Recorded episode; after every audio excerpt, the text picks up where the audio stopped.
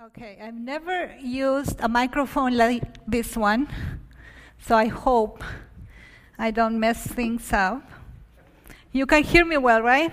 Okay. And it's in these times where I kind of feel like just channeling Pastor Tom somehow. I would love to be able to just walk around the stage without notes or anything, but I have learned to just accept that that's not really me, right? So I have notes, and I'll be reading from my notes most of the time. Um, I will also set a timer because I have 30 minutes, and I want to make sure I, I stay under those 30 minutes. So I want to pray very, very briefly right now. I'll, at the end, I'll pray again, okay?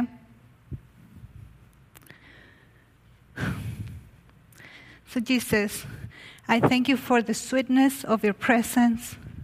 And I thank you for this morning and for what you have planned to do with us today. You're always, always up to something.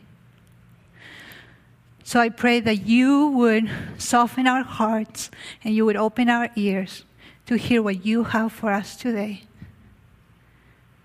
And Lord, I pray that I would not try to be anybody else but who you have created me to be. In your name I pray. Amen. All right, so here goes the timer. All right, so this morning I would like to talk to you about something that God has been teaching me for the last several years, okay? Four or five years.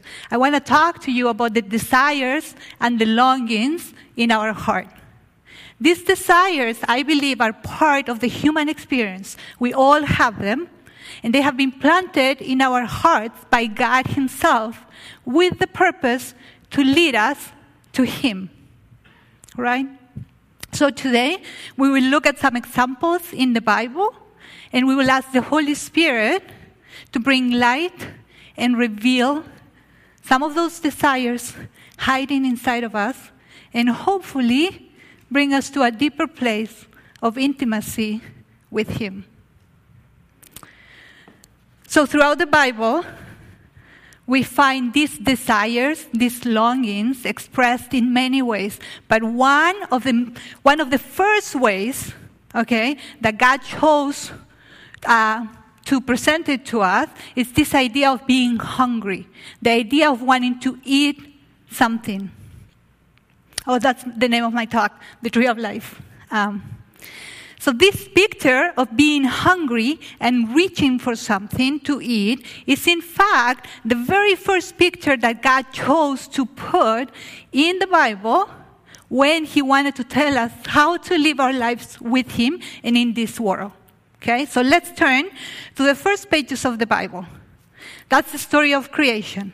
It's the story of Adam and Eve, right?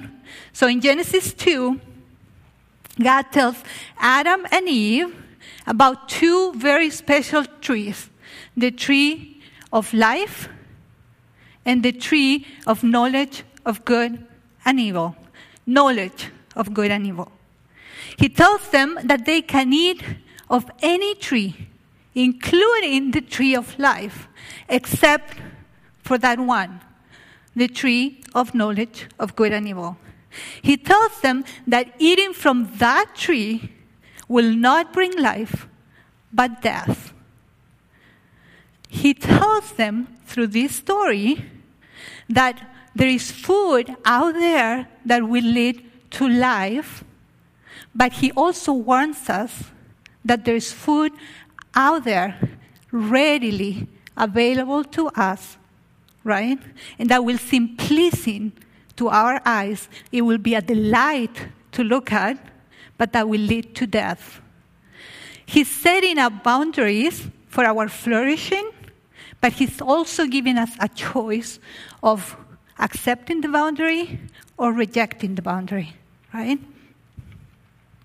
So, where will humanity go to satisfy this hunger?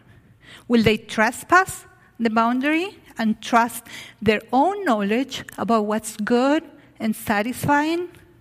Or will they trust that God's food is enough for them?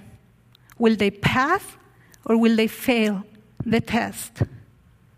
So we'll turn, let's look at Genesis 3 6, and let's see what happens. Now, I know you all know what happens, right? But we'll just read it quickly. So this is Genesis 3 6. When the woman saw that the fruit of the tree was good for food and pleasing to the eye, and also desirable for gaining wisdom, she took some and ate it. She also gave some to her husband who was with her, and he ate it. Now, I want, us, I want us to look and pay attention to the progression of what happened here. In the text, it says that first she saw, okay, that it was good. Then she desired it to become wise.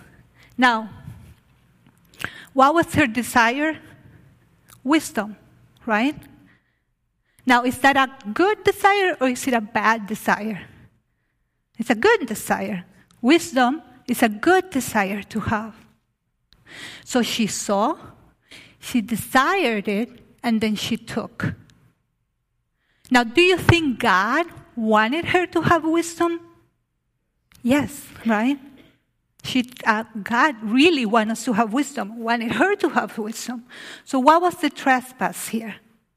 The trespass or sin was going to the wrong place to get that wisdom, to satisfy the desire for wisdom. So they failed the test, right? They trespass the boundary and they take from the wrong tree. So, point one this morning all humans, all of us, face the same test. After the first story of the Bible, in this, the first story, right, the Bible is packed with story after story of people going through the same pattern of seeing, desiring, and then taking, all to satisfy a hunger deep inside. Story after story, we can see how humans fail the test of choosing to trust God and His provision and that the provision will come at the right time. Now, we could spend hours looking at all the stories in the Bible, but for time's sake, I will briefly look at three, okay? Example number one Abraham and Sarah. You can find this in Genesis 16. We're not going to read the whole passage, right?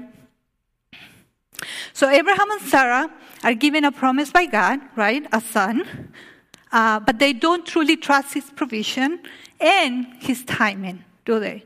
They really desire a son and they get impatient. They get very impatient. So the text says that Sarah sees Hagar. She desires her for the purpose that she wants. She takes her and she gives her to her husband. What else in the Bible has this happened? Taken, given to husband. All right. The Bible is really cool. Okay. Uh, what both Sarah and Abraham do reveals something that's deep in their hearts a lack of trust in the provision coming from the hand of God. They don't trust that what they need will be provided by God and at the right timing. What was their desire? A son. Good or bad desire? Good. But they went to the wrong place to get it. Pass or fail the test? They fail. Number two, very quickly David and Bathsheba. Okay, you can find this in 2 Samuel 11, I believe. I didn't write it down. Uh, so David sees Bathsheba bathing, right? He desires her, and then he takes her. What was his desire? Sexual desire. And we can go deeper, that's probably more, like maybe he, he desired love, to be loved, or something, you know, but sexual desire. Now, is it a good or a bad desire? It's a good desire. God has placed in us sexual desire. However, He has also set up boundaries around it and David went to the wrong place to get it. Pass or fail the test? He fails, right? Example number three Israel hungers in the wilderness. You can find this in Exodus 16, Leviticus um, 11, and there are many other places because Israel had many opportunities to trust God and then they didn't, right? Um, so God brings them out of Egypt with a mighty hand. He drowns the enemies in the sea. He gives them water, right? So now they should, they should trust God, right? After everything they've gone through. Well, no, they don't. They are hungry, they're very hungry, and they grumble and grumble and then grumble some more. They get impatient and they don't wait in trust for God's provision. In fact, they are the ones who try to test God. Now, what was their desire? Food, safety, right? Safety. Good or bad desire? Good. We're humans, we're made to function with food, and we're made to flourish best when we are in safety, right? So the Lord gives them manna, and then they're told not that they can't keep the manna for the next day, right? They are to trust that God will provide for them daily. Now, God did this for 40 years, faithfully providing for them. He gave them what they needed to live, Yet they never stopped grumbling. They were always looking back to Egypt. They were always looking back to the other tree because they thought, in their wisdom, that that was better. Point two Jesus, the only human that passed the test. Now, in Matthew 4, right after Jesus goes through the waters, just like Israel had just gone through the waters, right? In Matthew 4, Jesus is tested, just like all the other humans have been. And now the story here is long, so we'll just focus on the very first part. It says in Matthew 4 1 through 4, and we'll read it together.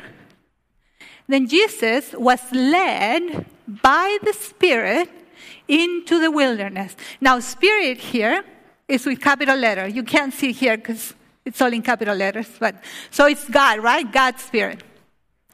Then Jesus was led by the Spirit into the wilderness to be tempted by the devil. Now I want to stop here because if you go into your Bible, there is always going to be this little letter on top of tempted.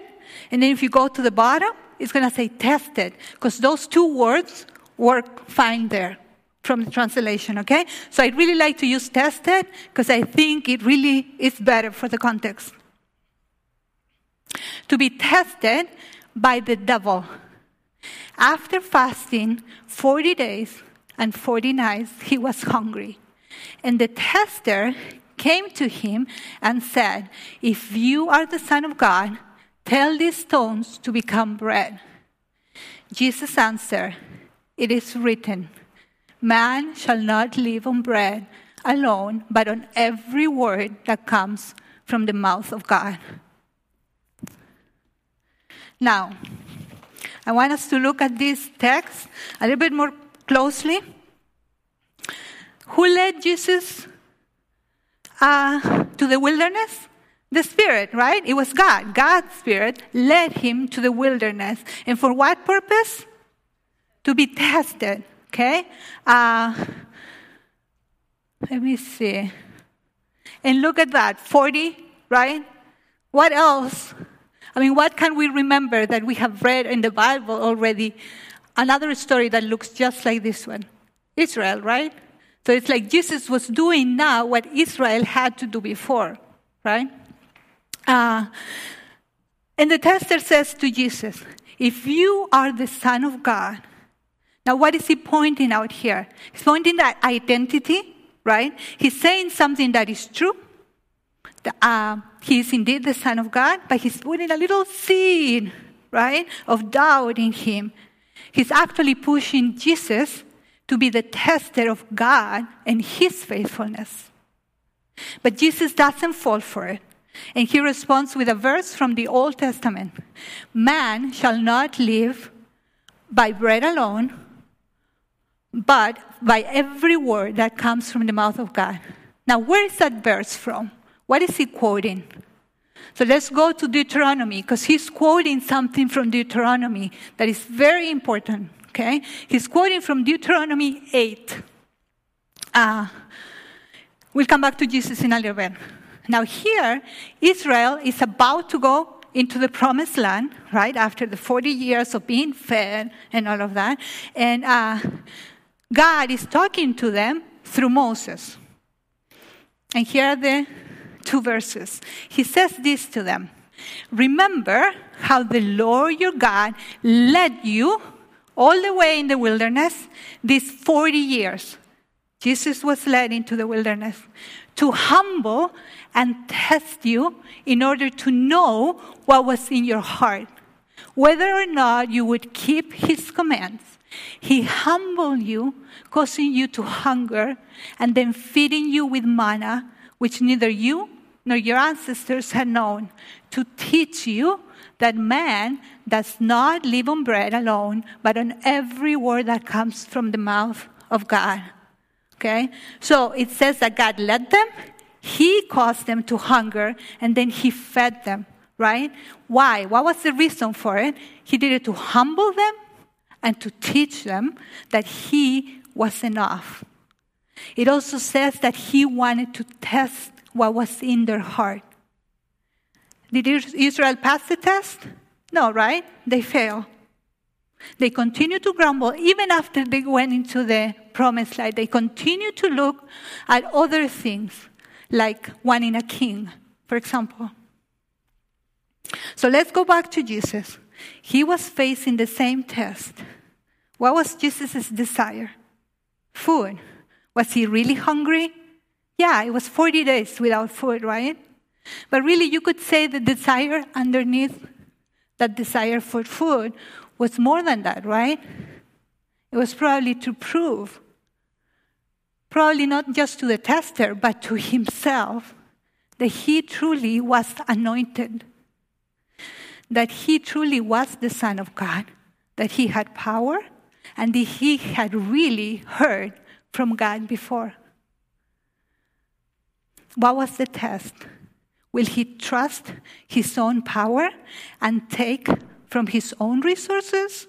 Or will he trust the Father and wait for him to give him the food at the right time? Now, does Jesus pass or does he fail the test? He passes the test, right? He sees, he desires, but he doesn't take.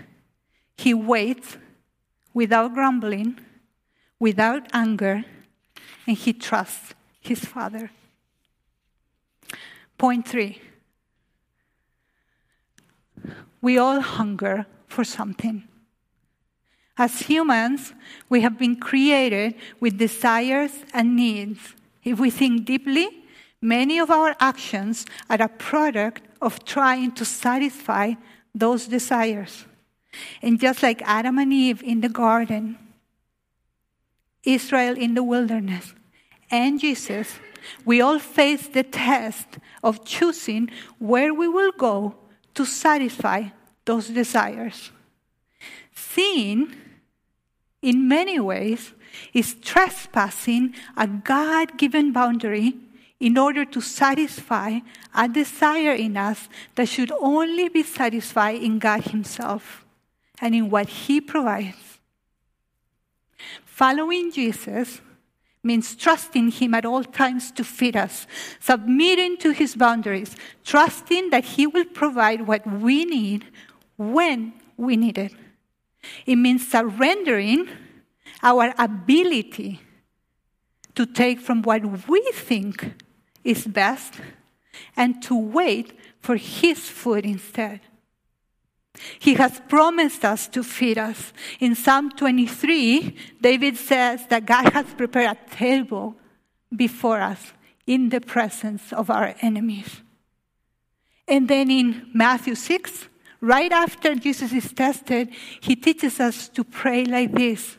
He says, Our Father, give us today our daily bread, and do not lead us into the test.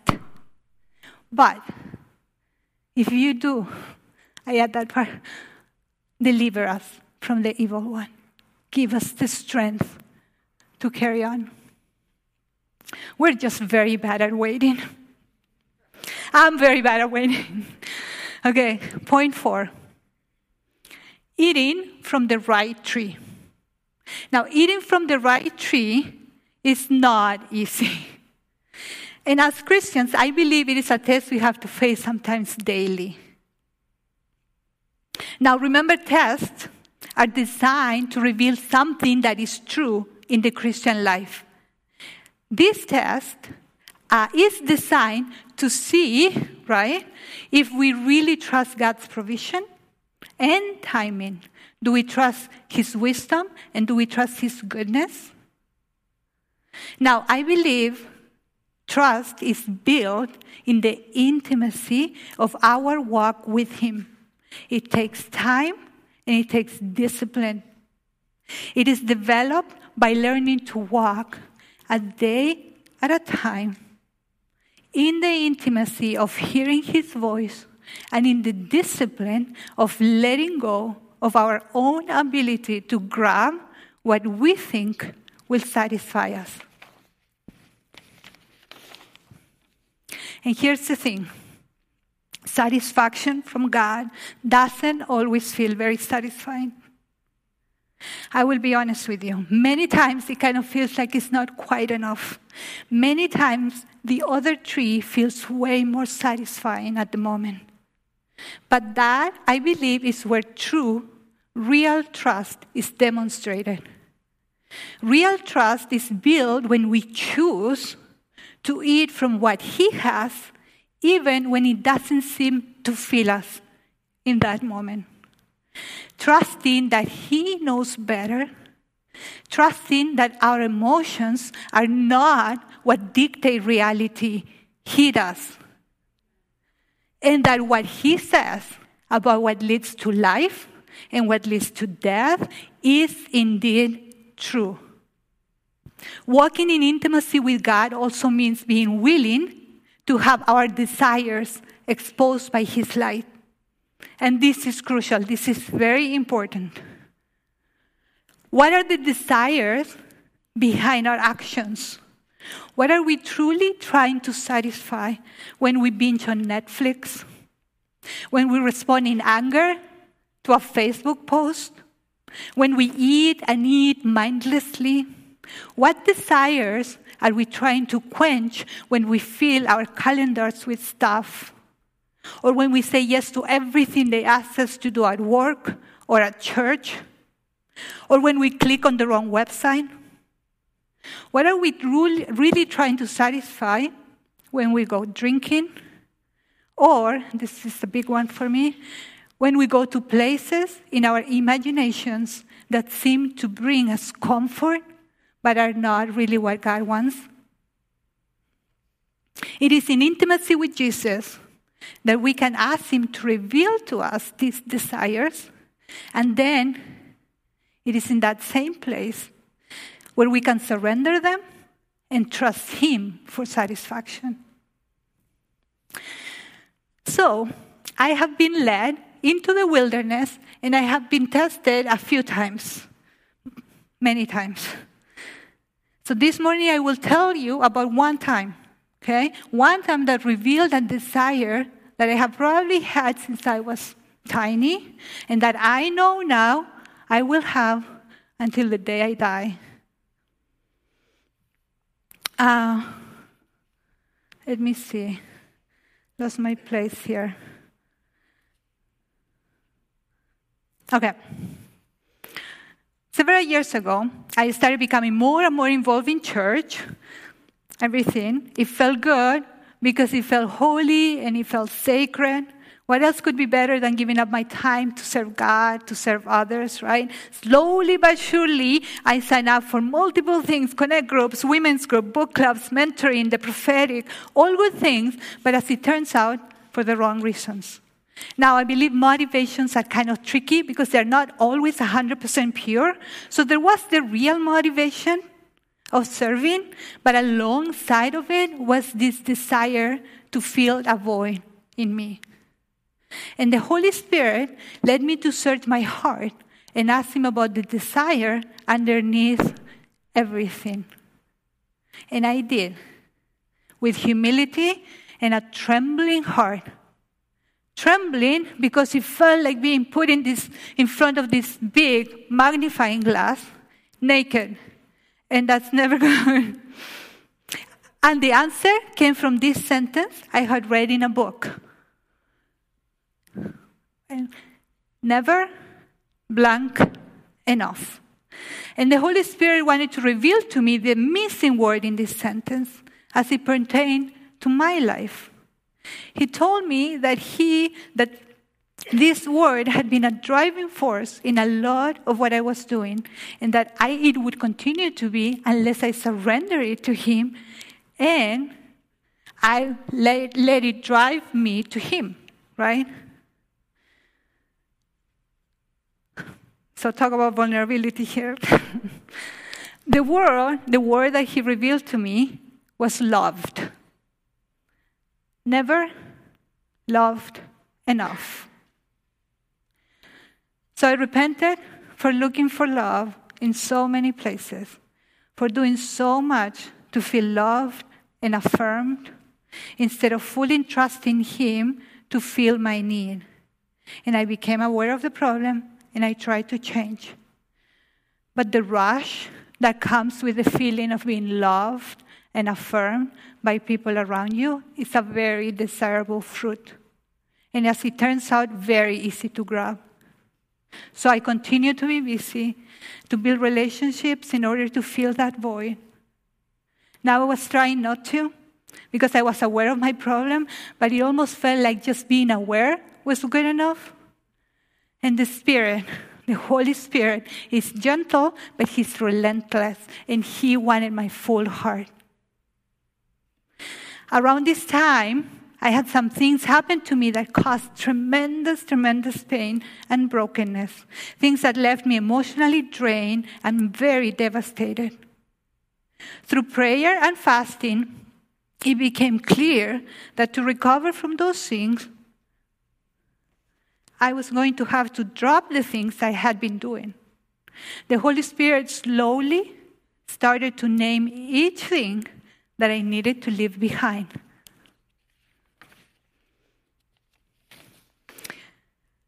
Now, I didn't want to give up the things because they were feeding me. They were feeding this deep internal desire and they were satisfying me, at least for the moment. But I really didn't have much choice at the time. I needed to do it in order to recover for what had happened to me. And in the midst of the pain, I started obeying, dropping the things he was asking me to drop. And here is where the feeling of hunger increased. It was like the end of a 40 day fast because I didn't have the things to feed me anymore. And it was here that I started eating from his hand alone. The need was very real, but I was turning to him and to him only to fill that need.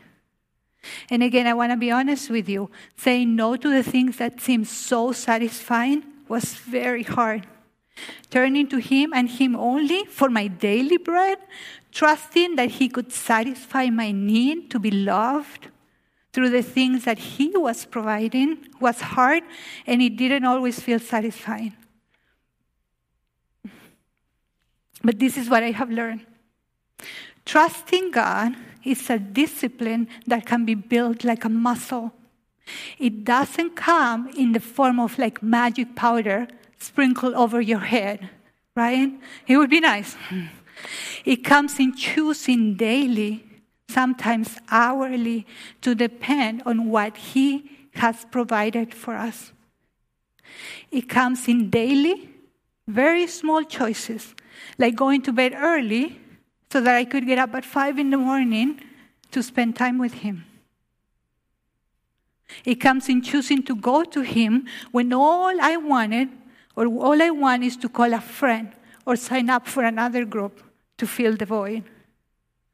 And it comes when I don't think my life is satisfying, yet I choose to trust that what He has given me is more than enough for my needs.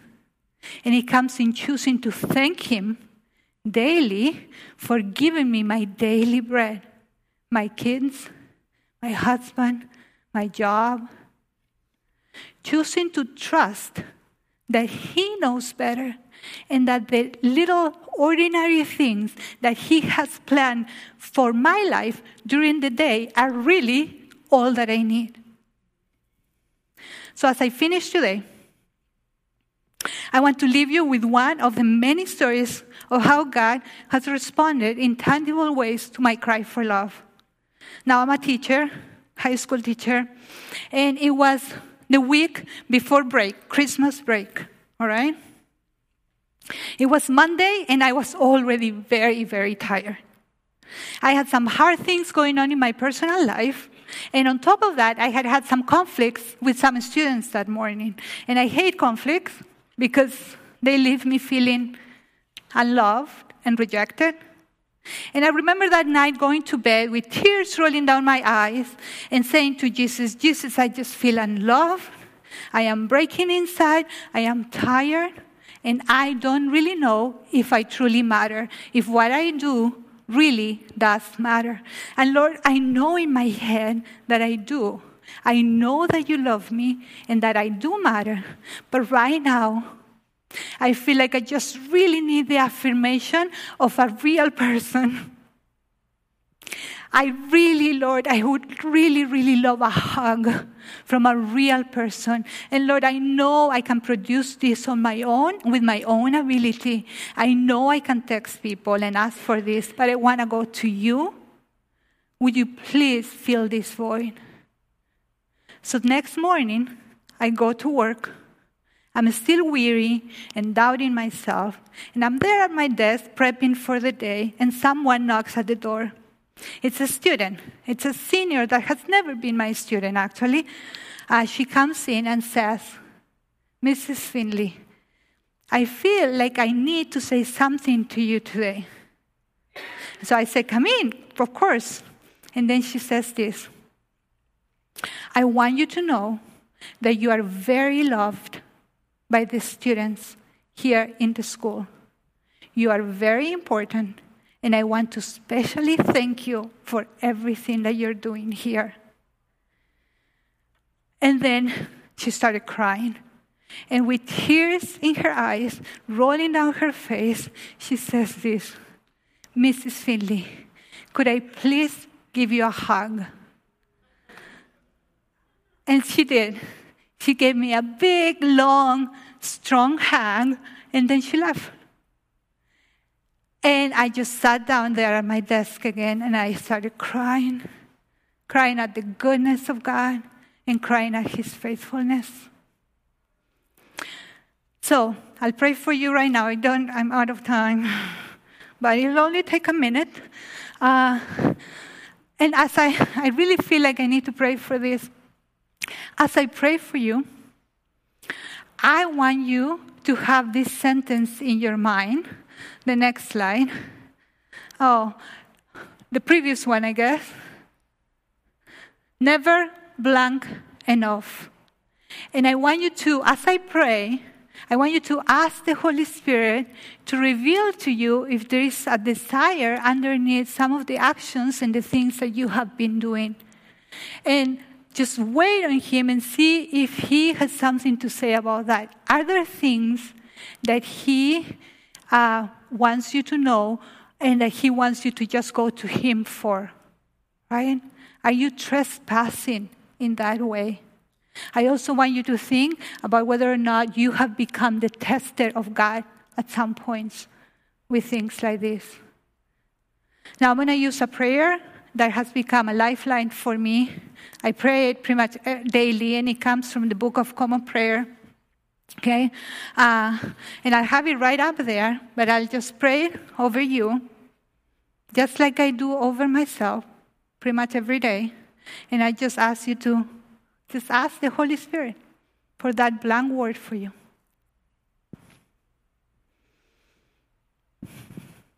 Almighty God, you are powerful and you love us. And only you can bring into order the unruly wills and affections of our hearts. Just like you brought order to the chaos in the beginning of creation, bring today order in the chaos inside our hearts, in the chaos of our affections and our wills. May our love for you always be the first thing. May we always fix our eyes on you and your desires. I pray that you would grant us grace to love what you command and to desire what you promise, to believe that it's in you that we can have life, and that it's re- true that only you can bring life. I pray that in the midst of the changes of the world, in the midst of the political stuff going on, in the midst of the sicknesses going around and the pandemic, our hearts would always, always be focused and fixed where true joys can be found, which is you, you and you only. I pray this in Jesus' name, who lives and reigns with you and the Holy Spirit, one God, now and forever. Amen.